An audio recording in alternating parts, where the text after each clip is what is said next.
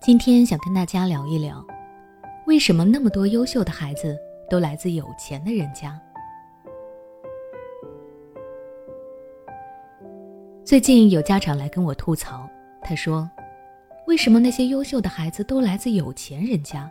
是不是没有一个好的家庭条件就不能够培养出优秀的孩子呢？”你是不是也有过类似的疑问？对于这些优秀的孩子，如果去了解他们的成长环境，你往往会发现，大多数孩子的家庭条件都很富裕，就像我们熟知的一些明星家的孩子。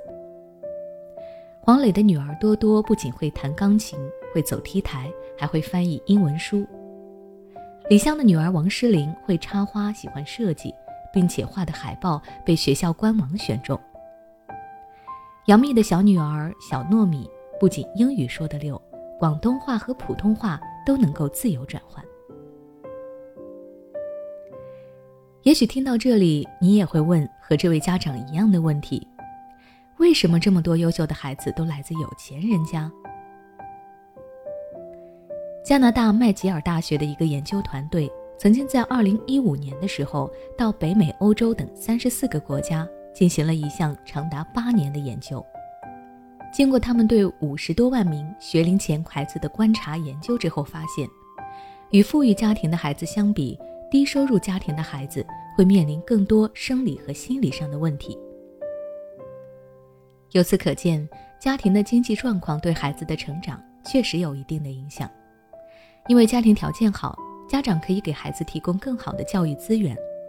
另外，这些家长接受过更多新兴科学的教育理念，所以他们更懂得适时的安排自己的工作，并协调好家庭，能够更好的安排自己的时间、空间去陪伴孩子。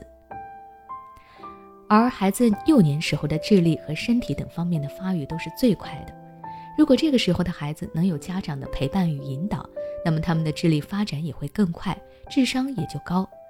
也就能够为孩子以后的发展打下坚实的基础。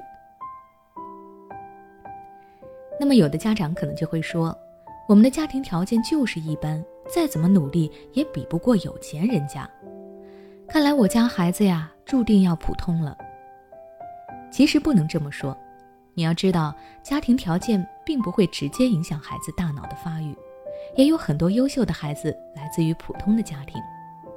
就像是去年东京奥运会的跳水冠军全红婵，她的家庭条件甚至可以说是比较困难，也不是体育世家，没有良好的练习条件。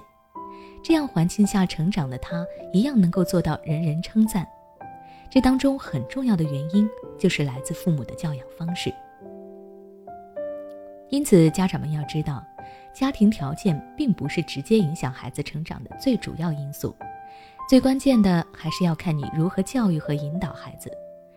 就像著名作家、教育学家斯宾塞说过的：“我们终其一生，也许不会积累太多的财产，也没有什么名望，但每一个父母都通过生活的积累了一些好的经验和品行。把这些给孩子吧，他们会用新的生命去放大，发出光芒。”其实，就算我们不能给孩子多好的物质条件，可能也没有过多的时间去陪伴他。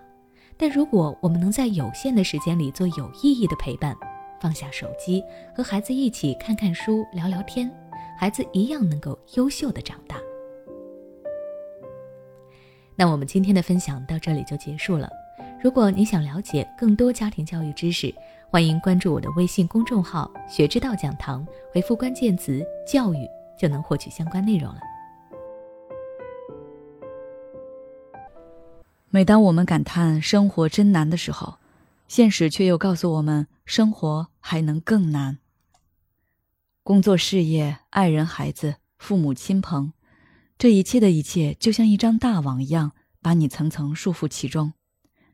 你经历了疲惫、辛苦、无奈，还有悲痛。如果你只是一个人默默承受，那你迟早会崩溃。心灵时空组建了专业的心理救援队，每位咨询师都拥有超过二十年以上的咨询经验。只要你需要，我们就在。微信关注“心灵时空”，后台回复“咨询”就可以体验十五分钟心理清诊了。